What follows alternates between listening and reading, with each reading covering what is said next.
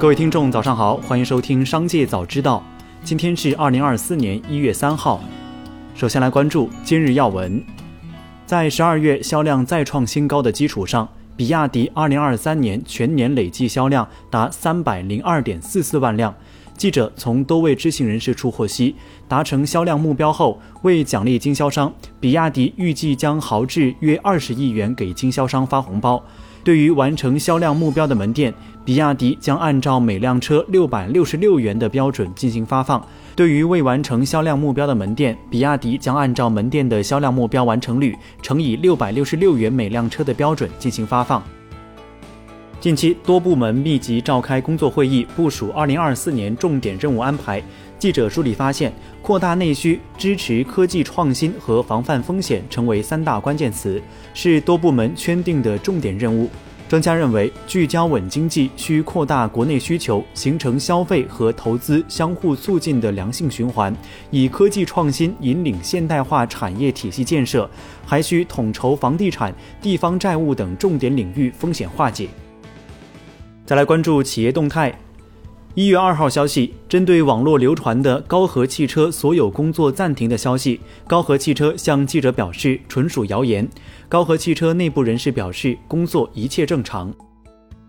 港交所文件显示，一月二号，股民控股有限公司向港交所提交上市申请书，联席保荐人为高盛和瑞银集团。该公司旗下有股民茶饮品牌，二零二三年 GMV 达人民币一百九十二亿元，较二零二二年增长百分之三十七点二。截至二零二三年十二月三十一号，共有九千零一家门店。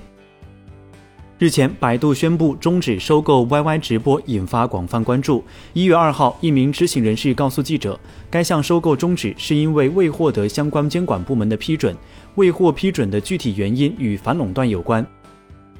苹果于两周前发布新系统，主要修复了在某些场景下耗电快的问题。不过，根据用户反馈，升级之后不少用户表示遇到了连接问题。有 iPhone 十五系列机型用户升级 iOS 十七点二点一之后，无法连接运营商信号，导致无法拨打电话或者无法使用蜂窝网络流量。苹果客服回应称，建议重新插卡或关机重启。一月二号，有传言称，字节跳动内部正在进行调整，抖音 App 和字节旗下西瓜视频的运营团队将逐渐融合，不再单独运营西瓜视频。对此，抖音相关负责人表示，相关信息不实，公司会长期持续投入服务好西瓜视频的作者和用户。一月二号，中国东航新接收的第四架 C 九幺九大型客机执行调机航班，上午九点四十四分从上海浦东国际机场起飞，十点零二分顺利抵达上海虹桥国际机场。该架 C 九幺九客机于二零二四年元旦前夕在中国商飞完成有关交付手续，正式加入东航机队。二零二四年，中国东航还将按计划从中国商飞接收 C 九幺九飞机。再来关注产业新闻。二零二四年第一个交易日，北交所市场实现开门红。截至收盘，北证五十指数涨百分之二点零八，报一千一百零五点二一点，不仅与历史高点近在咫尺，且实现三连阳。同时，北交所全市场有八十九只股票的涨幅超过百分之五，单日成交额再次突破两百亿元关口，达到二百二十五亿元。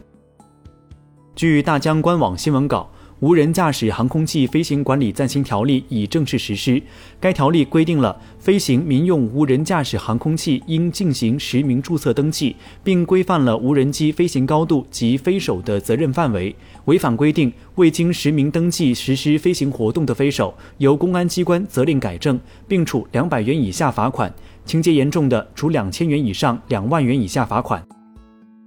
泰国总理赛塔一月二号表示，泰国和中国将从三月起实施针对两国公民的永久互免签证安排。消息公布后，从携程、飞猪、同程等旅行平台了解到，相关平台上泰国关键词搜索量环比一小时前增长超百分之九十。上海至曼谷、北京至曼谷等航班搜索量瞬时骤增百分之四十以上。二零二四年一月一号起。企业数据资源相关会计处理暂行规定正式实行。暂行规定明确数据资源的确认范围和会计处理适应准则等。业内人士表示，这是推动数据资产化和数据要素发展的关键一步。记者在采访中获悉，多方正在积极部署推进，支持各类经营主体探索数据利用模式，加强数据交易流通，加快培育数据要素市场。以上就是本期《商界早知道》全部内容，感谢收听，下次再见。